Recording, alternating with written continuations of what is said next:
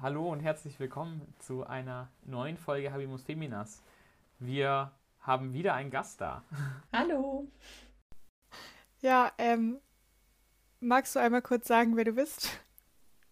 Hallo, ich melde mich einmal kurz aus dem Schnitt. Wir sprechen nämlich während der Folge über ein paar Verbandskürzel bzw. Verbände, die wir gar nicht weiter erklären und das will ich einmal ganz kurz machen. Genau, wir fangen an mit der DPSG, das ist die Deutsche Pfadfinderschaft St. Georg. Dann gibt es die PSG, das ist das Pendant dazu, die Deutsche Pfadfinderinnenschaft St. Georg. Ähm, dann sage ich an einer Stelle WAGS, das ist die World Association of Girl Guides.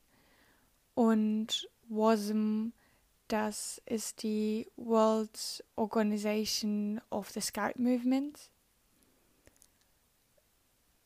Das sind jeweils die beiden Weltverbände, die, die Weltpfadfinderverbände, einmal der weibliche und einmal der männliche in der Reihenfolge. Genau, dann gibt es die KJG, das ist die, äh, das ist der Verband von Julius, die katholische junge Gemeinde. Und die KSJ, Annas Verband, das ist die katholische Studierendenjugend. Und dazu gibt es dann einmal die beiden Erwachsenenverbände, den ND, der Bund Neudeutschland, das ist quasi der, Erwachs der männliche Erwachsenenverband. Und der Heliand, da ist dann der weibliche Verba Erwachsenenverband dazu. Ja, dann reden wir während der Folge auch noch über Menschen. Äh, einmal über Lisa, das ist Lisa Quarch, die ist auf äh, Social Media überall zu finden, Mitglied im FAK, im feministischen Andachtskollektiv und Pastoralassistentin in Limburg.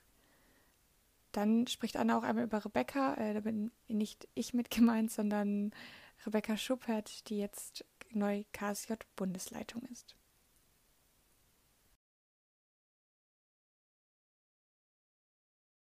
Ja, ich bin äh, Anna. genau, ich äh, komme aus der KSJ und aus der DPSG und bin in der KSJ seit einigen Jahren auch so auf verschiedenen Ebenen der Jugendverbandsarbeit unterwegs, also von der Ortsgruppe bis zur Bundesebene habe ich schon ganz viel erlebt und ähm, genau und ähm, genau seit letztem November bin ich im BDKJ Bundesfrauenpräsidium und kriege da auch nochmal über die Vielfalt der Verbände einiges mit. Genau, ähm, aus diesen verschiedenen Gründen haben wir dich auch eigentlich eingeladen. Und auch uneigentlich. Ähm, ja, ähm, du hast ja auch jetzt gesagt, dass du in der DPSG bist und ich bin ja auch DPSGlerin. Julius ist auch in zwei Verbänden, also auch in der DPSG. Und heute an dem Tag, wo wir aufnehmen, ist tatsächlich World Thinking Day ähm, oder auch bekannt als World Founders Day. Und das ist der Geburtstag von Olive und Robert Baden-Powell, also den Begründern der Pfadfinderbewegung. Und das ist irgendwie so ein Ding in PfadfinderInnenkreisen, das zu feiern. Und ich habe heute schon richtig viele Posts, vor allem auf Instagram, gesehen von Leuten, die so gepostet haben, how it's, how it started versus how it's going. Also dieses Meme und dann halt ein Bild von sich als Wölfling, also als kleines Gruppenkind und ein Bild von sich jetzt gepostet haben und dann drunter geschrieben haben, was sie gerade so in der DPSG machen. Und genau, ich fand das irgendwie ganz witzig zum Einstieg, weil wir alle irgendwie Teil dieses Verbandes sind auf unterschiedliche Weise. Äh, genau, und weil wir heute auch über das Thema Gleichberechtigung in Jugendverbänden reden wollen, dachte ich, ist das auch ganz spannend, weil zufällig die beiden gleichzeitig Geburtstag haben, also den gleichen Tag. Hm. Ja, tatsächlich. Äh, ich, ich muss gleich mal fragen, Anna, äh, warst du mal Wölfling? Ja. Weil ich weiß von Becker mir, dass wir es nicht werden. Ah, okay. Genau, also ich war von, von Anfang an dabei. Immer noch. Und bei der KSJ tatsächlich erst später dazu gekommen. Ja, okay. Ja, bei mir hat beides, also KJG und äh, die PSG hat beides so mit, mit 15 rum äh, angefangen. So und davor hat mich das jetzt nicht wirklich so tangiert, sage ich mal. Ja, ich habe auch Aber ungefähr in dem Alter angefangen. Ja. Ja, ja, also bei der Bin KSJ. trotzdem sehr froh drüber. Genau, bei der KSJ war ich so 14 oder gerade 15. Ja, gerade 15, glaube ich. Und ähm, bei dem Wölfling in der zweiten Klasse. Ja. Oh, richtig schön. Also bei mir gab es tatsächlich in meiner Altersstufe einfach keine Gruppe. Deswegen war ich einfach keine Pfadfinderin als Kind. Richtig schade. Ich habe richtig viel verpasst. Ja. Ähm. Jetzt ist, glaube ich, das, das Thema Gleichberechtigung oder ähm, geschlechtliche Gerechtigkeit ist ja kein unkontroverses Thema, sage ich mal. Ähm, das haben wir, glaube ich, alle schon irgendwie Erfahrungen gemacht, dass man irgendwie sich über dieses Thema auch mal gestritten hat. Und ja, da würde mich vielleicht tatsächlich einfach mal interessieren, Anna, wie hat es denn die KSJ so mit der Gleichberechtigung oder mit der geschlechtlichen Gerechtigkeit? Ja, also ich, ich würde behaupten, Geschlechtergerechtigkeit ist eigentlich eines so der Themen in der KSJ, sowohl gesellschaftspolitisch als auch kirchenpolitisch, aber eben auch immer wieder auf die eigenen Strukturen gucken. Also schauend, also ähm, wie können wir ähm, Ämterparitäten gerechter machen? Braucht es Parität? Also wir haben ja jetzt gerade eine ähm, weibliche Doppelspitze. Ähm, genau, also das auf ist auf jeden Fall, genau, auf der Bundesebene, ja. Ähm, also das ist auf jeden Fall immer ein Thema eigentlich. Und immer auch ein Diskussionsthema. Also es ist mhm. da nicht direkt Einigkeit. Mhm, mh. Also es gibt da auch Kritik dran, oder wie? Nicht Kritik, sondern eher ähm, Diskussion über die Umsetzung. Also ich glaube, ähm, dass, dass äh, dieser Wunsch nach Gerechtigkeit eigentlich bei ich sage jetzt einfach mal allen in der KSJ, sehr ähnlich groß ist. Aber die Frage nach der Umsetzung, also da ähm, diskutieren Becker und ich ja, wir diskutieren ja auch immer mal wieder darüber, wie kann man denn ähm, Gerechtigkeit, was die Geschlechter angeht, umsetzen. Oder wie kann man zum Beispiel ähm, Toilettenaufteilung, Zimmeraufteilung bei Fahrten, wie kann das denn gerecht sein? Also wem kann ich gerecht werden? Und was, was ist dann mein erster Anspruch? Und es ist mein erstes Ziel zu schauen, ähm, die binären Geschlechter, die ja immer noch nicht komplett gleichberechtigt sind äh, und die gleichen Chancen haben, das, das durchzusetzen? Oder ähm, ist es nicht schon lange an der Zeit, nochmal bewusst darauf zu schauen, wie ich denn alle Geschlechter, also auch nicht-binäre Geschlechter, ähm, die gleichen Chancen ermöglichen kann? Und wenn ja, wie? also, ja. Ja, voll. Also ich habe irgendwie immer den Eindruck, als Außenstehende, dass KSJ und KJG sich in vielen politischen Sachen gar nicht so weit voneinander entfernt sind. Ja, so shit. Vielleicht stimmt meine Wahrnehmung ja nicht. Ähm, deswegen wollte ich jetzt aber einfach mal da, äh, dich fragen, Julius, wie das bei euch ist. Also ob das sehr anders funktioniert trotzdem vielleicht. Hm, ja, also ich, ich ich weiß nicht, wie es in anderen Dezernverbänden aussieht, aber also wir zum Beispiel, wir mögen eigentlich unsere KSJ und wir kommen eigentlich mit denen ganz gut klar. Ähm, wobei wir finden natürlich alle Verbände toll bei uns. Ähm, ähm, aber ich glaube, diese legendäre Rivalität zwischen KJG und DPSG, die ist da jetzt nicht unbedingt mit der KSJ eigentlich so groß. Ähm, so viel erstmal dazu. Äh, ja, keine Ahnung, also bei uns ist es das Thema Gleichberechtigung und Geschlechtergerechtigkeit, sagen manche, das ist so in die Verbandsidentität mit reingeschrieben, könnte man so mhm. sagen. Weil tatsächlich, ich glaube, bei der KZ war es auch so ähnlich. Also die KJG hat sich 1970 gegründet. Gott, jetzt fallen mir die Namen nicht mehr ein, aber es waren die zwei Vorgängerorganisationen waren ein reiner Jungen- und junge Männerverband und ein reiner Mädchen-junge Frauenverband. Und die haben sich dann damals eben 1970 in Altenberg zusammengeschlossen zu KJG und dort dann eben auch beschlossen, dass diese, diese Gleichberechtigung, dass die auch ein grundlegender Pfeiler sein soll. Weil man eben zu, zu gleichen Teilen sich da entschlossen hat, da Mitglied zu sein und man dementsprechend auch sagt, dass da wollen wir immer irgendwie drauf, drauf Rücksicht nehmen. Und das war natürlich damals in den 70ern schon irgendwie, also gut, es war generell natürlich so ein, so ein jugendpolitisches Thema irgendwie, aber gerade innerhalb der Kirche dann zu sagen, äh, wir wollen jetzt aber Gleichberechtigung und gleiche Beteiligung und sowas, das war schon irgendwo, glaube ich, revolutionär. Also war nicht das Einzige, wo die KLG ein bisschen angestoßen ist, war mit der mit äh, Kirchenleitungen, aber das ist vielleicht ein Thema für eine andere Folge. Ähm, genau, und inzwischen ja, sind wir auch dahin unterwegs, dass wir sagen, jo, wir wollen auch Geschlechtergerechtigkeit jenseits einfach nur von diesem binären Denken äh, verstehen mhm. und umsetzen auch. Und das kann eben sein, dass man ähm, ja generell sich für, für eine geschlechtergerechte Sprache in äh, Schrift und Wort einsetzt. Und das kann aber auch sein, das wurde jetzt vor zwei Jahren war es eingeführt, dass es jetzt äh, Leitungsämter, die bei uns eben klassischerweise paritätisch besetzt sind, also ähm, nach, nach 50-50 Aufteilung nach Geschlechtern, dass es da jetzt auch immer in Lautsatzung festgeschrieben äh, explizit non-binäre Stellen geben muss. Und wenn die eben nicht besetzt werden, dann werden die nicht besetzt, dann werden die vakant, bis die besetzt werden.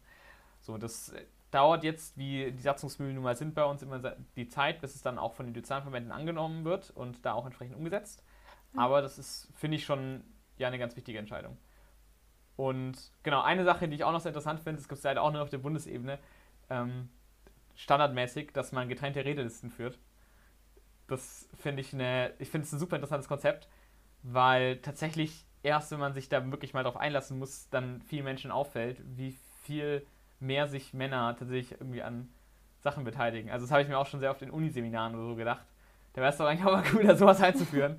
Dann sagen nicht immer die gleichen fünf Studenten was. Das ist voll das spannende Ding.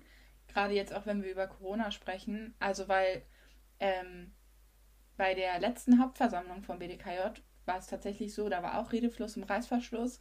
Und es war eigentlich, ich glaube, bis auf ein, zwei Situationen die ganze Zeit so, dass Männer für, vorrücken konnten, weil noch so viele Frauen auf der Redeliste standen. Mhm. Und ich kenne das von Live-Veranstaltungen eben auch gegenteilig. Und deswegen fand ich das ja auch voll spannend. Also, dass das ja irgendwas mit den Menschen macht, dass man entweder irgendwie die eigenen Wortbeiträge als Mann nochmal mehr überdenkt oder als Frau sich äh, öfter vielleicht sicherer fühlt oder vielleicht ähm, ja anderen Support hat von seiner um also von seinem Umfeld. Ähm, ich habe da jetzt mhm. das nicht wissenschaftlich untersucht, aber ich fand es auf jeden Fall voll auffällig. Und danach ist mir das noch bei ein, zwei Veranstaltungen auch immer mal wieder passiert. Also aufgefallen. Ja. Crazy.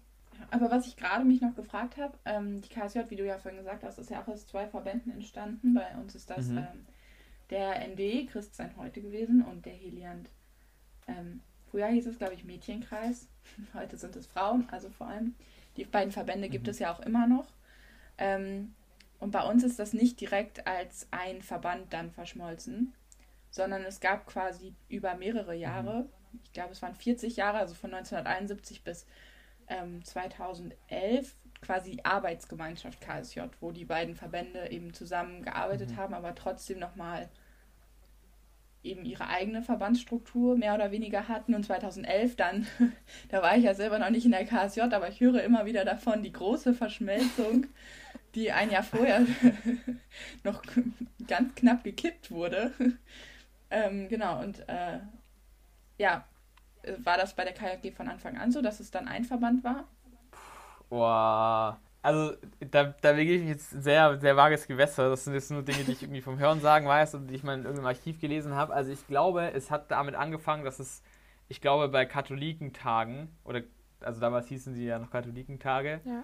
wobei heißen sie leider heute immer noch Katholikinnen-Tage. Also, auch, ja. ähm, dass es da angefangen hat, glaube ich, dass es da schon Kooperationen gab oder so ähnlich und dass sich das dadurch dann immer angenähert hat. Also ich meine, es war ja ähm, häufig so, und es war ja auch nach der Verschmelzung lange Zeit so, dass es äh, gemischt, äh, nee, dass es getrenntgeschlechtliche Jugendgruppen gab.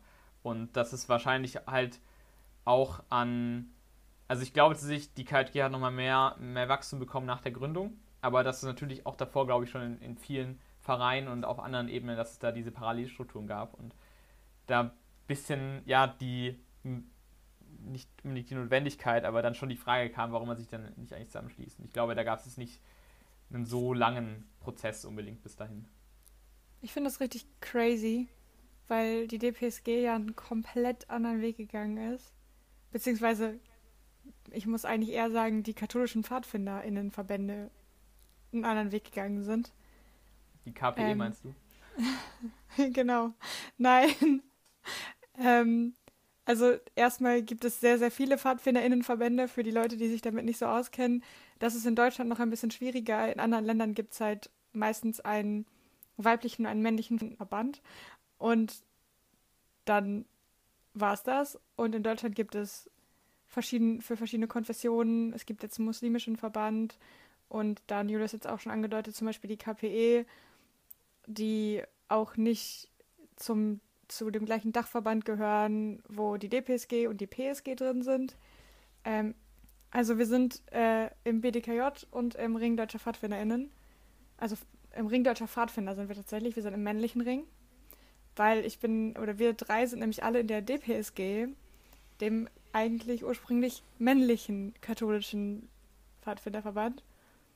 Und dann gibt es die PSG und das sind die Pfadfinderinnen.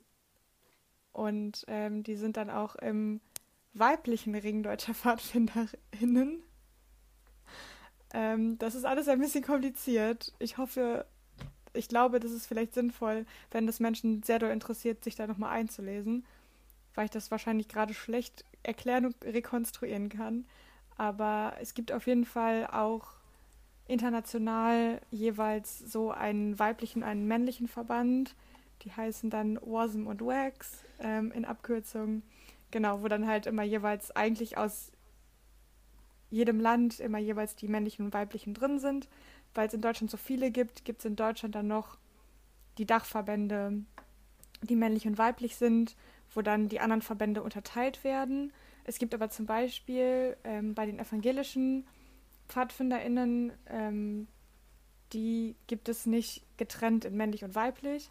Und die sind dann in beiden Ringen jeweils drin, die gleichen Leute.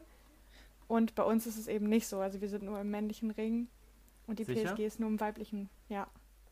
Nee, der Punkt ist nämlich, das wollte ich nämlich gerade sagen, was so spannend ist, dass die DPSG nämlich sich geöffnet hat für auch nicht männliche Mitglieder, anstatt diese Verschmelzung irgendwie sich zu überlegen, also den Weg zu der Verschmelzung zu gehen. Und mittlerweile gibt es in der PSG in einigen wenigen Orten auch Männer, äh, meine Mitbewohnerin zum Beispiel ist in der PSG in Aachen und die haben damit angefangen. Da gab es so ein Pilotprojekt und deswegen hat die PSG in Aachen super viele Männer. Und für die ist es richtig weird, wenn es dann so Bundesveranstaltungen oder so gibt und überall sind nur Frauen und die Männer dürfen keine Diözesanvorstände sein, die dürfen keine offiziellen Referentinnenämter haben und so. Also die dürfen in den Arbeitskreisen so mitarbeiten, die dürfen auch Stammesvorstände sein, also auf Ortsebene, aber das mhm. nicht. Und also das sind alles super crazy Sachen, die es da jetzt irgendwie gibt und die so ein bisschen sinnlos erscheinen. Wenn man jetzt gerade, vor allem wenn man jetzt einfach hört, dass eure Verbände den Weg der Verschmelzung gegangen sind mhm. und wo dann irgendwie die Frage ist, warum ist es bei uns nicht so? Und ich glaube, das hat historisch tatsächlich mit, den, mit dem Gründerehepaar zu tun, die ich ja am Anfang schon erwähnt habe. Ähm, die haben nämlich von Anfang an schon, also es gab ja erst eigentlich nur Scouting for Boys und äh, das hat so angefangen und dann hat er irgendwann, also Robert Baden-Powell, irgendwann seiner Schwester gesagt, ey, mach doch mal so Girl Guides. Und dann haben die ja auch eher so andere Sachen gemacht, die waren ja jetzt nicht so viel in der Natur unterwegs. Und dann hat er seiner Schwester, also hat ihm nicht gefallen, was seine Schwester damit gemacht hat. Und dann hat er seiner Frau gesagt, mach du jetzt mal die Girl Guides. Ähm, und die hat das dann ein bisschen anders gemacht, aber da war nämlich der Gedanke, dass halt, also, dass Geschlechter unterschiedlich funktionieren und deswegen unterschiedlich, ja, weiß ich nicht, Bildung, Bildungsarbeit brauchen. Ähm, ja, und jetzt irgendwie äh, die DPSG nennt also immer noch das Prinzip der Koedukation, was ja auch äh, mittlerweile ein bisschen edgy ist, aber das ist das, was ich weiß, was auf so Modulkursen oder so noch irgendwie angesprochen wird, wenn es um das Thema Geschlechtergerechtigkeit geht. Jetzt habe ich sehr lange geredet, weil es mit dieser DFSG ein bisschen schwierig ist.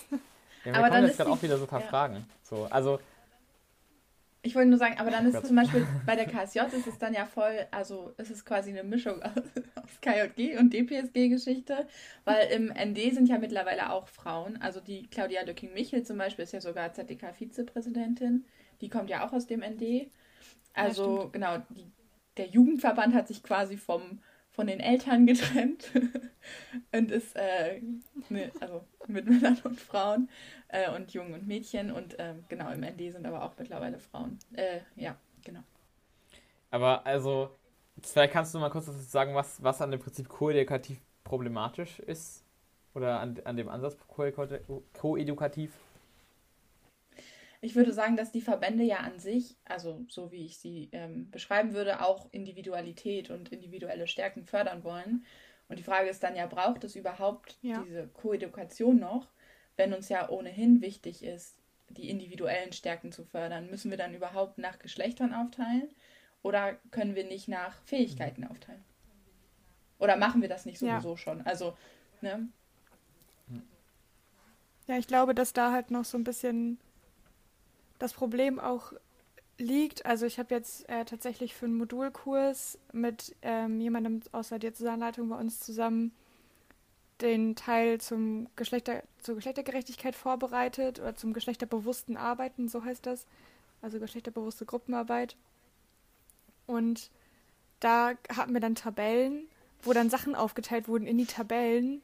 Und es ging quasi darum, Gender zu dekonstruieren. Aber das wurde dann trotzdem in Tabellen einge eingeteilt für ähm, Look at the Boy and Look at the Girl. Weil ja das, mhm. also Look at the Boy ist auch so eine Sache, die hat BP gesagt. Ähm, was halt eigentlich eher so ein Look at the Child ist. Also schaut euch das Kind an und was es braucht. Ähm, weil er aber halt mit Jungs gearbeitet hat, hat er das so mhm. gesagt. Ähm, und es wird jetzt immer so ein bisschen übertragen. Genau, und dann gab es halt das in so einer Tabelle und dann wurden da ganz, ganz viele Sachen eingeordnet, wo ich dann auch teilweise dachte, also das dekonstruiert Gender gar nicht. Das geht wieder genau in die andere Richtung, weil dann steht da, man soll den Jungs sagen, dass es okay ist zu weinen und Gefühle zu haben und so. Und man soll den Mädchen sagen, dass sie auch stark sein können und so. Und das ist ja gut und wichtig. Aber das dekonstruiert Gender ja wieder nicht, sondern mhm das stigmatisiert ja weiter, oder? Das, das ist ja, also das ist ja auch so ein bisschen die Diskrepanz, die ich am Anfang versucht habe zu erklären, dass halt zwei Prozesse, glaube ich, parallel einfach noch laufen. Ja. Also äh, Geschlechtergerechtigkeit zwischen Mann und Frau ist halt noch nicht in der Gesellschaft angekommen. In der mhm. Kirche, da brauchen wir ja gar nicht anzufangen. ähm, aber also wie kann ich es ist ja nun mal so, also ne, auch talking about toxische Männlichkeit, dass man vielleicht einigen Männern das bewusst oder einigen Jungs bewusst nochmal sagen muss, hey, es ist vollkommen okay, Emotionen zu zeigen. Egal, ob du männlich bist, ob du weiblich bist oder ob du divers bist. Ähm, und der, Magst du also, nochmal toxische Männlichkeit einmal ein bisschen erläutern? ähm, ja, ich würde sagen, also toxische Männlichkeit ist quasi ähm, Giftig, genau. Also toxische Männlichkeit richtet sich eben gegen diverse Menschen, vor allem also gegen Frauen zum einen. Ähm, in die also divers nicht als Geschlecht jetzt. Nein, genau, also gegen, gegen verschiedene Menschen, verschiedene Geschlechter, äh, gegen das eigene Geschlecht, zum Beispiel, indem man immer sagt, ja, wir müssen auch stark sein oder wir sind, wir sind doch die Starken oder andersrum, du bist ja richtig schwach, wenn du, weiß ich nicht, in Elternzeit gehst. Was hört man? Also, ich bin kein ja. Mann, ich weiß nicht, was man als Mann so hört, aber ähm, das sind Dinge, die von denen ich mal gehört habe. Aber eben andersrum auch zu sagen, so, ähm, ja, aber du bist doch so schwach, du brauchst, also zur Frau zu sagen, du bist doch so schwach, du brauchst meine Hilfe doch und äh, ich bin dein Beschützer, weil ich bin der Starke von uns beiden. Mhm. Also, also tatsächlich, ich glaube, toxische Männlichkeit müsste man nochmal so ein bisschen nochmal enger fassen, den Begriff, weil er tatsächlich nur die, ähm, sag ich mal, es wird häufig beschrieben als die Seite oder die, das, die Seite vom patriarchalen Narrativ, was wir in unserer Gesellschaft haben, mhm. die explizit Männern einfach auch direkt schadet. Also ja. das, das kann halt ja, ja Aus, Ausprägungen sein, wie ja, Männer müssen sich mit ihren Gefühlen irgendwo eher zurückhalten und im Extremfall ist es halt ja, äh, es ist die Pflicht eines Mannes für seinen Vater dann zu sterben oder so ähnlich. Das ist, also das ist peak-toxische Männlichkeit eigentlich. Ähm, und eben nicht, also, keine Ahnung, dass, dass äh, Männer Frauen unterdrücken, das ist halt allgemein Patriarchat und da braucht man nicht unbedingt toxische Männlichkeit dafür, wobei halt auch die Frage ist, wie die, wie die miteinander gehen, aber gibt es auch so interessante Diskurse darüber, ob man es überhaupt als toxische Männlichkeit zu bezeichnen hat oder ob nicht generell das Verständnis, das sie von Männlichkeit haben, an sich problematisch ist und ob man, ob man Männlichkeit überhaupt unproblematisch verstehen kann. Aber ähm, ich muss an der Stelle, das wollte ich jetzt schon länger sagen, ich wollte, äh, ich, ich muss an der Stelle noch ein bisschen irgendwo eine Lanze für die PSG brechen, weil ich finde tatsächlich, ich finde diesen Ansatz ähm, irgendwo nicht mal so, so schlecht. Also, mhm. ähm, ich kann das natürlich schlecht von außen irgendwie beurteilen, aber ich finde, ähm, gerade was man sagt mit koedukativ ähm, oder dass man, also der Gegensatz vom Koedukativen, dass ich sage, ich teile es manchmal auf und es ist ja bei uns, glaube ich, in allen drei Verbänden gibt es da manche Ortsgruppen, die es wirklich sagen, manchen Altersgruppen da äh, ist es für uns einfacher, wenn wir da die, die Kinder aufteilen in zwei Gruppen und die getrennt machen. Ja. Mm, das, das sehe ich jetzt nicht unbedingt als die Lösung an. Ich finde es aber, ich finde dieses Prinzip bei der, bei der PSG finde ich halt interessant zu sagen, okay, wir, wir dekonstruieren quasi Geschlecht dadurch, dass wir komplett ähm, das Männliche aus unserem Lageralltag oder sowas rausnehmen. So. Und äh, also aber natürlich das dekonstruiert ist es, ja nicht richtig. Also ja, es dekonstruiert nicht richtig, aber es ist, es ist trotzdem, äh, also ich, ich finde, es ist trotzdem irgendwie eine Möglichkeit, halt da mit, mit den, diesen klassischen Bildern, wie sich halt, also Geschlechterbildern auch auf, in einem Lagerkontext oder im Gruppenkontext damit trotzdem irgendwo zu brechen. Ja, oder vielleicht so. auch, wenn man über Ämter spricht, also ich kann mir vorstellen, wenn du halt in einem Frauenverband bist, dann ist es ja selbstverständlich, dass Frauen eben, ja. also dass alle Ämter mit Frauen besetzt sind. Und das greift ja halt eben voll das Empowerment auf, was ich vorhin schon mal meinte, so es braucht eben auch noch Frauen-Empowerment. Ähm, ja. Und ja, das, das wird ja dadurch auch voll so. erreicht. Aber ja. ja. Ja, ich finde halt das Problem an, also von dem, was ich weiß, von den Menschen, die ich aus der PSG kenne, ich kenne mich auch mit Satzung jetzt nicht so hundertprozentig aus und wie sie sich jetzt mit irgendwie anderen Geschlechtern als den binären gerade auseinandersetzen, was da passiert. Die, also das weiß ich nicht, aber alleine dadurch, dass es halt in sehr, sehr wenigen Gruppen überhaupt auch Menschen gibt, die nicht weiblich sind, können die ja keine Ämter haben. Und ich meine, das ist jetzt wahrscheinlich auch nicht so mega dramatisch, wenn dann keine Männer in Ämter oder in höhere Ämter in Anführungszeichen können. Aber wenn es halt Menschen gibt, die sagen, ich bin keine Frau, oder das Teil oder halt auch vielleicht sogar im Ausweis stehen haben, dass sie keine Frau sind oder einfach selber sich anders definieren. Und das ist ja einfach in mhm. Verbänden vielleicht manchmal generell das Problem. Also da hatte ich nämlich gerade auch nochmal den Gedanken, als du gesagt hast, Julius, wie ihr damit umgeht, dass ihr explizit non-binäre Stellen mit einpflegt. Ja. Äh, wollte da jetzt erstmal fragen, Anna, habt, du hast ja gesagt, ihr habt eine Doppelspitze, eine weibliche. Äh, wie kam das zustande? Also was ist eure Satzungsgrundlage quasi zu dem? Ja, also wir haben äh, unsere Bundesleitung besteht eben aus äh, zwei Ämtern, der politischen Bundesleitung und der geistlichen Bundesleitung. Und als ähm, es eben so, also als die, äh, das Bundesleitungsmodell verändert wurde, dass es eben nur noch zwei, Geist, also zwei mhm. Ähm, hauptamtliche Bundesleitungen sind, ähm, es wurde ewig diskutiert und es wurde auch nach, ich glaube, also ich kann mich vertun, ich glaube nach einem Jahr nochmal das ähm, nochmal äh, verändert. Und zwar ist es eben so, dass äh, in der Satzung steht, dass äh, die Stelle zunächst ausgeschrieben wird für die Geschlechter, die eben nicht schon vertreten sind. Also zum Beispiel, wenn ähm, eine Frau geistliche Bundesleitung ist und die äh, Stelle der politischen Bundesleitung zu besetzen ist, dann wird die Stelle eben ausgeschrieben für Nicht-Frauen. Ähm, und wenn es dann bis, ich glaube, drei Monate vor, Bewerb, äh, vor der Bundeskonferenz, bei, dem, bei der die äh, Bundesleitung gewählt wird, keine Bewerbung gibt, dann wird eben die ähm, Stelle, also nochmal äh, die Ausschreibung geöffnet für alle Geschlechter. Und ähm, das war eben bei uns der Fall. Beziehungsweise waren auch beide Ämter zu wählen gleichzeitig. Das kam dann noch mit dazu.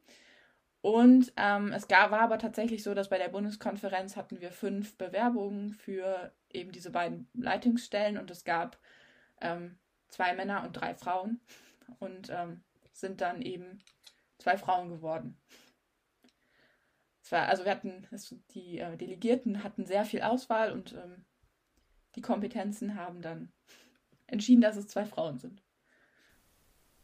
Ja, crazy. Aber es hat mich jetzt also deswegen nochmal interessiert. Wir haben da auch schon mal eben früher drüber gesprochen, vor allem Julius und ich, weil es in der DPSG immer drei Vorstandsämter sind und die Satzung bei uns ja ganzheitlich eigentlich gilt. Also es wird eine Satzung auf Bundesebene beschlossen und dann für alle Ebenen runter. Die ist jetzt auch getrennt, aber sie wird trotzdem nur auf Bundesebene beschlossen. Also es kann keinen Stamm oder keine Ortsgruppe, keine diözesischen eigene Satzung einfach geben. Ich glaube, das ist in vielen Verbänden auch anders. Ähm, genau, und da ist es aber auch unterschiedlich, also auf Stammes- und Bezirksebene. Einige haben Bezirke, das ist nochmal Unterteilung für Diözesen, für die großen Verbände. Ähm, und da die Ebenen, da ist es schon vorher irgendwie ja egal gewesen. Also es gab halt vorher Parität und da war es schon egal, vor allem vor, vor dem Grund, wenn es halt Stämme gibt, die nur rein männlich sind.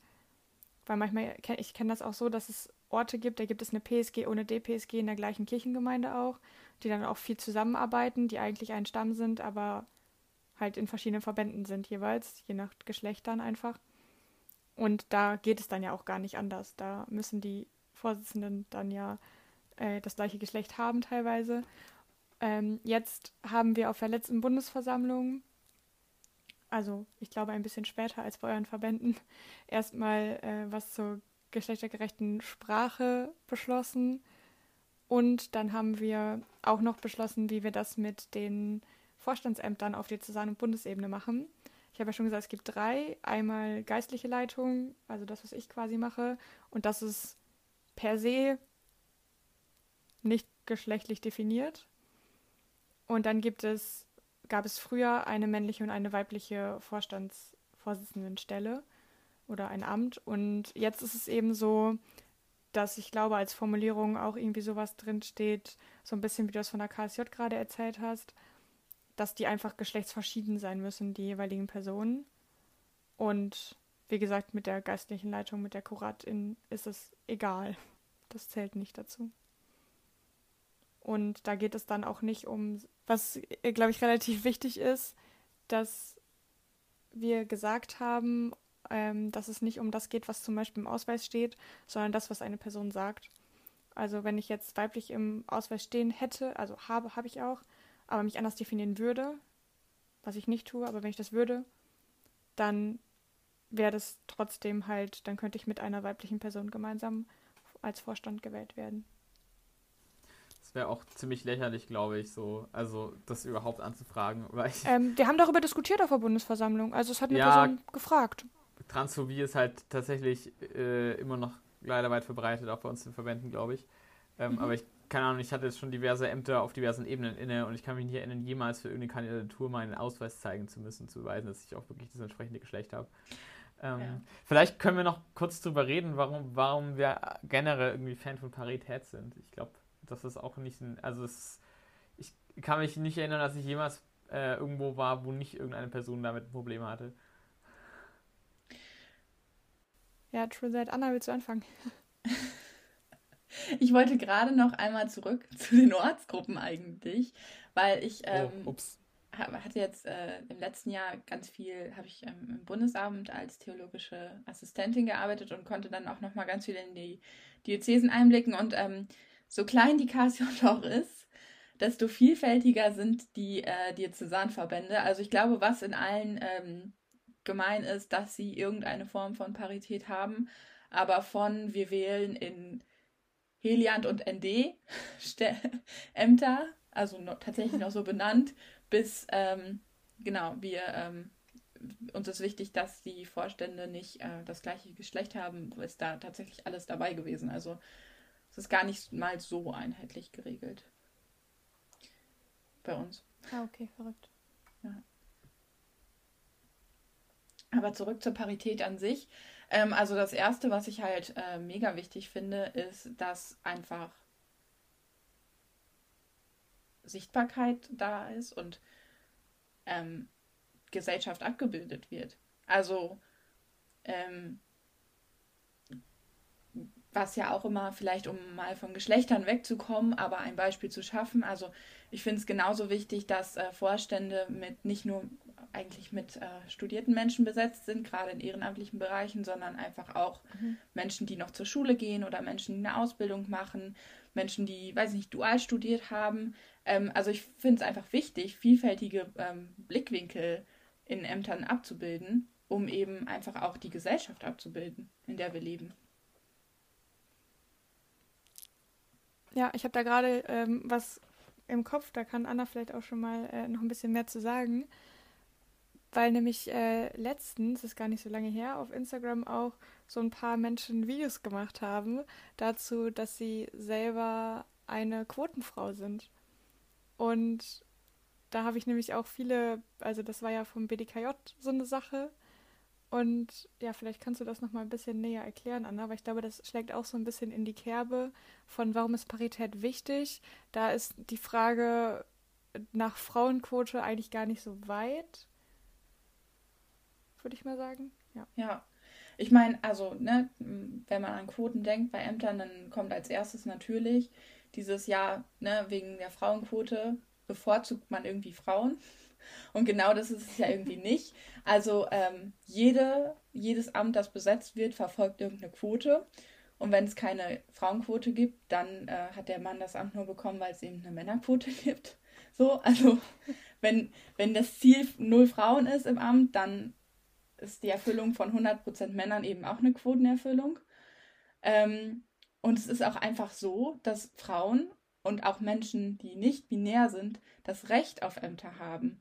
Also es steht ihnen einfach zu. Und ich finde, wenn die Gesellschaft es nicht selbstständig schafft, ähm, Ämter gerecht zu besetzen, weil es einfach ähm, Bünde gibt, die seit Jahrhunderten bestehen und Traditionen jahrhundertelang pflegen, dann muss man das eben durch Quoten erreichen. Und ich finde es, also ich finde es einfach selbstverständlich, dass es eine Form gibt von ähm, wir bilden Vielfalt ab. Also mir ist das genauso wichtig, dass e-, eben jemand ähm, zum Beispiel männliches mit mir im Amt ist, in, in Vorständen, wie ähm, dass eben weibliche Personen im Vorständen sind. Und genau, also man ist ja dann auch irgendwie Vorbild. Also man hat eine Vorbildfunktion für Jüngere.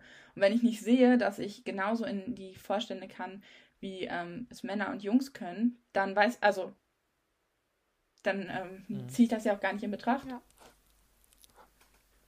ja also da, da von meiner Seite kurz der obligatorische marxistische Kommentar. äh, es soll in, in erster Linie soll es am besten gar keine Vorstellung mehr geben, bevor wir sie irgendwie divers besetzen. Also der Kapitalismus wird nicht besser dadurch, dass er irgendwie geschlechtergerechter wird, sondern er ist immer noch scheiße. Ähm. Also ich, ich, hatte jetzt von Vorständen im Sinne von Vorstandsämter in Verbänden und Vereinen. Ja, genau. ja. Aber also das ich, ich, hatte ich auch am Ende das Gefühl, dass es so in die Richtung ging, aber du hattest so ein paar Sachen angesprochen, also gerade wenn es um Männerbünde geht oder so, oder um äh, dass, dass man eigentlich indirekt eine Männerquote erfüllen möchte. Ich möchte jetzt niemand bei uns im Verband da jetzt den bösen Willen unterstellen, dass das nee. wirklich das geheime Ziel hinter den Wahlen ist. Nein, nein. Deswegen wollte ich das nochmal kurz reingeworfen haben. Ähm, oh Gott. Äh, genau, ein, eine Sache, die mir auch noch einfällt dazu, ähm, oder zwei Sachen fast. Eins, äh, das habe ich glaube ich auch mal bei euch äh, bei der KSJ irgendwo in den Grundsätzen gelesen. Irgendwie die, die, der grundsätzliche Anspruch, mindestens die Hälfte der Ämter für die Frauen und mindestens die Hälfte der Arbeit für die Männer oder so. Ja, ja. ich fand, muss, ich ganz, fand ich ganz cool. Ja, ich muss voll lachen. Das war nämlich mega witzig. Ich habe, äh, das war ja auf Twitter wahrscheinlich. Und ähm, ich habe da mir, also da war Was? halt diese, auf Twitter war das, oder? Ich weiß wirklich nicht mehr, wo ich das her habe. Ja, weil, also das war nämlich sehr lustig, weil da eine Person war, die einen Instagram-Beitrag von Lisa zu Feminismus in der Kirche geteilt hat. Und dann dachte ich so, oh, da hat jemand was von Lisa geteilt. Mal gucken, was in den Kommentaren darunter steht. Und dann war der erste Kommentar von Mona aus der KSJ, wo sie eben den Teil aus unserer alten Plattform gepostet hat. Und der nächste mhm. Kommentar war von Rebecca, die auch nochmal was geschrieben hat. Und ich dachte so, wow, irgendwie drei oder vier Menschen, die eigentlich gar nicht so viel miteinander zu tun haben und plötzlich am gleichen Post kommentieren. Aber ja, tatsächlich, also das steht, ähm, stand in unserer alten Plattform, die ähm, seit dem, ich kann nicht mehr genau die Jahreszahl sagen, aber sie, sie war auf jeden Fall jetzt schon so alt, dass wir mittlerweile eine neue haben. Und auch da war es eben schon wichtig zu sagen, das ist unser Mindestanspruch. Ja, genau. Und eine, ich habe noch so ein bisschen eine Anekdote, die mir äh, selber im Verband irgendwie vor Augen geführt hat, warum, warum es das irgendwie schon braucht. Das war jetzt, ist jetzt zwei Jahre her. Das war damals bei uns auf der Frühjahrsdiözesan-Konferenz. Und damals war es so üblich, dass wir auch unsere Arbeitskreise gewählt haben in die Ämter und die wir eben auch paritätisch besetzt waren. Inzwischen haben wir da ein anderes Verfahren. Und es war eben sehr interessant, also alle Leute aus dem Verbandskontext kennen äh, die Wahlkonferenzen sind die anstrengendsten, weil man nichts anderes macht, als sich äh, sechs Stunden Wahlblöcke hintereinander reinzudrücken. Auf jeden Fall, es gab jedes Mal durchgehend Kampfkandidatur bei den Männern und vakante Stellen bei den Frauen. Und gleichzeitig, ich habe es tatsächlich mal angeschaut, mir, mir die Liste von Delegierten und es war wirklich eine annähernde 50-50-Verteilung. Also es war wirklich nur eine Person Unterschied oder so. Ich glaube, es waren sogar mehr Frauen oder so. Und das hat mir schon nochmal gezeigt, okay, ich glaube jetzt nicht, dass die Frauen weniger qualifiziert sind. Ich glaube, das hängt, ist halt wirklich immer noch so ein bisschen, also ich möchte jetzt nicht Haltungssache sagen, weil es klingt wie ein Vorwurf, aber schon irgendwo noch ja in uns kulturiert, dass Frauen halt eher vorsichtiger sind, was solche Ämter angeht. Das hat, hat man auch vorhin in den Reden gemerkt. Also viele von den, von den Herren, die da dann vorgesprochen haben, die waren so, ja, irgendwie kriege ich das dann schon hin und hm, wird schon. Und die Frauen waren alle so, ja, also, puh, äh, ich, ich habe echt lange überlegt, ob ich es machen will und ähm, ich mache ja auch noch da andere Sachen. Ich weiß, ich, ich bin ja nicht sicher, ob ich jetzt Zeit habe und haben sich auch oft erstmal zurückstellen lassen und dann später wieder aufstellen, um ja niemand anderes da wegzunehmen und so.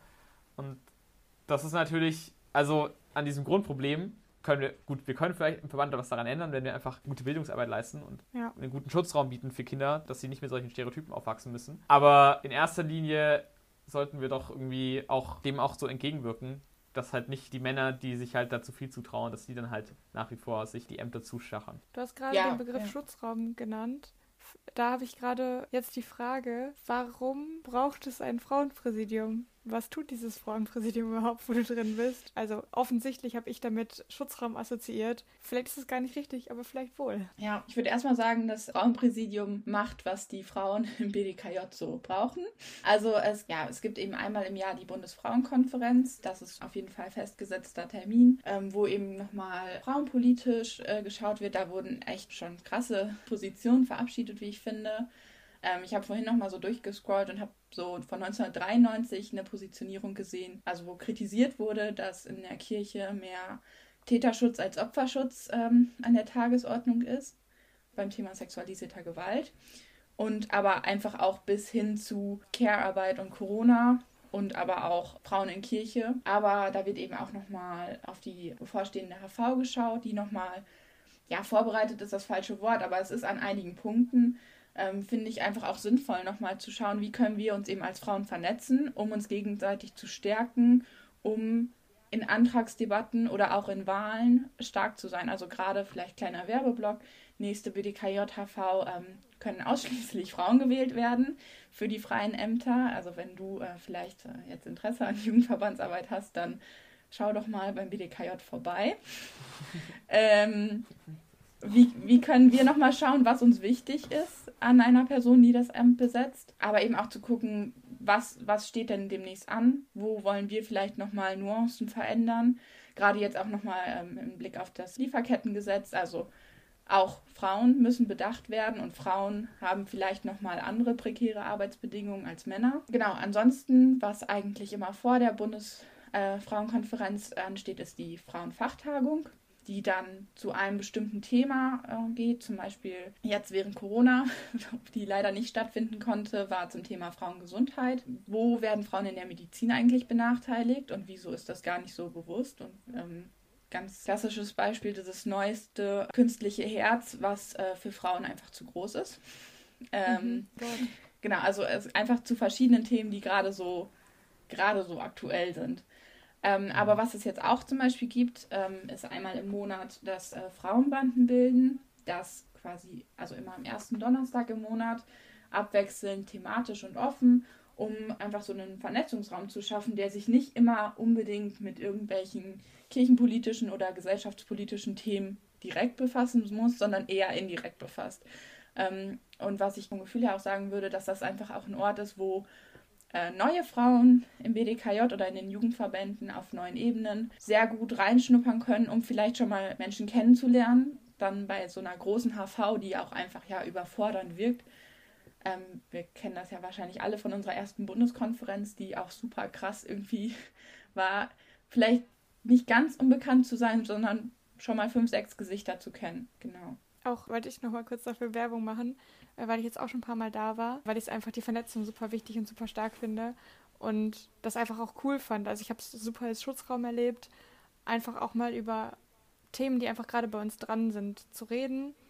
Und ich habe schon gemerkt, auch wenn ich, ich bin einfach eine Person, ich sage sehr viel, eigentlich immer, aber ich rede, glaube ich, trotzdem ein bisschen anders, wenn ich weiß, hier sind Männer dabei oder nicht. Ähm, genau, aber deswegen wollte ich einfach nur sagen, ich finde es richtig cool und alle Menschen, die irgendwie im Verband sind, können da gerne dran teilnehmen und sich vernetzen. Das finde ich auch ohne eine Versammlung im Blick wichtig und gut. Ja, also erstmal finde ich es wichtig, dass man es auch immer mal wieder hinterfragt. Also nur wenn man das eigene Gremium auch hinterfragt, dann kann man sicher sicher sein, dass es sinnvoll ist, dass es da ist. Ähm, und ich glaube, solange. Ja, es braucht immer den anthropologischen Bezug. Ja. und ich glaube, solange eben noch nicht Chancengleichheit da ist und Gerechtigkeit, braucht es eben diesen Schutzraum, dieses Zusatzgremium. Was nochmal frauenspezifisch auf Dinge schaut, aber andersrum eben auch nochmal Erlebtes aus den eigenen Strukturen vielleicht anders aufarbeiten kann. Also natürlich gibt es auch im Jugendverband Sexismus. Und vielleicht ist es dann gar nicht so schlecht, wenn es so ein Gremium gibt, was das nochmal ansprechen kann. Ich musste gerade auch nochmal dran denken, wie du es erläutert hast, Becker, jo, eine diverse Stelle ist ja nicht das gleiche wie die männliche oder eine weibliche Stelle. Ja. Man muss sich, glaube ich, bei, bei diesen Geschlechteraufteilungen immer fragen, aus welchem Grund genau implementieren wir die jetzt in die Satzung. Und ja. bei uns war es mit den diversen Stellen eben einfach der konkrete Grund, okay, wir möchten, also wir erachten Parität als eine, eine wichtige Grundlage und äh, als was Wertvolles und die möchten wir nicht einfach so aufgeben. Und gleichzeitig sehen wir es aber als problematisch an, dass wenn jetzt wirklich jemand divers wäre, man wirklich einfach für kein Amt kandidieren könnte. Ja, also genau. das, das wäre, rein satzungsmäßig wäre das nicht möglich. Und gleichzeitig, wir haben auch gesagt, jo, also auf unserer Bundeskonferenz, wir sehen es, war keine binäre Person vor Ort und wir wussten, wir hatten auch keine Erhebung darüber in unsere Mitgliederdatenbank oder so. Gut, das hängt auch damit zusammen, dass wir die nicht zentral haben, aber dann sind wir aber zum Punkt gekommen, okay, es ist trotzdem jetzt eine wichtige Sache, dass wir sowas einführen, denn wenn wir, wenn wir es nie einführen, dann ist es nicht der Fall, dass Leute, dass sie auch von Ebene zu Ebene halt wandern, sage ich mal. Und wenn ich nicht mehr auf meiner Ortsgruppe die Möglichkeit habe, die in eine diverse Stelle zu besetzen als diverse Person, dann werde ich selbstverständlich dann auch nicht irgendwann auf Bundesebene sitzen. Es gibt, glaube ich, nicht den richtigen Weg. Ich glaube, dass wir alle in allen drei Verbänden irgendwie schon auf dem Weg sind und uns damit einfach befassen und dass das uns wichtig ist. Schon mal ein guter erster Schritt. Aber es gibt, also wenn es die finale Lösung gäbe, dann hätten wir die ja schon alle übernehmen können. Ich glaube nicht, dass die die die finale ja. Lösung gefunden hätten, damit hinterm Berg halten würden. Ja. Und. Ja, ich melde mich noch einmal kurz aus dem Schnitt. An dieser Stelle haben wir nämlich mindestens zehn Minuten über die Bundesfrauenkonferenz gesprochen, des BDKJ. Und das ist dann doch im Endeffekt ein bisschen ein Durcheinander geworden, was vermutlich etwas schwer verständlich ist für HörerInnen. Deshalb habe ich es rausgeschnitten und hoffe, dass mit der Erklärung der Rest der Folge dann wieder Sinn ergibt. Genau, was, was ich noch sagen wollte zum, zum Thema Bedarf, ich, ähm, oder das, das war noch bis zu meinem Punkt von vorhin. Ich glaube, es ist, wir machen es so einfach, wenn wir irgendwie sagen, okay, wenn der Bedarf da ist, dann wird das irgendwie schon zu Wort kommen, weil wir kennen es gerade, wir kennen es, wie lang manchmal der Draht zwischen Ortsebene und den Bedarfen an einer Stelle bis hin ja. zu den, bis hin halt zu den, den Ebenen kommt, wo dann Satzungsfragen geregelt werden. Also das, das ist ein Prozess, der zieht sich eigentlich immer über Jahre. Mhm. Ja, klar. Also wir kennen ja auch nicht alle Leute und wissen ja auch nicht von allen Menschen, ob sie geoutet sind, ob sie vielleicht gar nicht geoutet sein wollen. Ja. Und also das sind ja auch noch Fragen, die vielleicht erschwerend dazukommen. Also wenn es Safe Spaces braucht, dann sollten wir das herausfinden und diese erschaffen. Finde ich eigentlich ein gutes Abschlusswort. Dachte ich gerade auch. Wir haben es letztes Mal auch die Dani gefragt. Äh, Anna, was ist dein Tipp zum Quarantäneüberleben? Oder was sind so drei Dinge, die du unseren HörerInnen da mitgeben kannst? Ähm, auf jeden Fall Mitbewohner haben. ja, sich selber nicht zu kritisch sehen. Also auf sich selber hören und weitermachen. Geht ja nicht anders. Leben muss ja weitergehen. Ja, bis in zwei Wochen. Ja. Tschüss. Tschüss.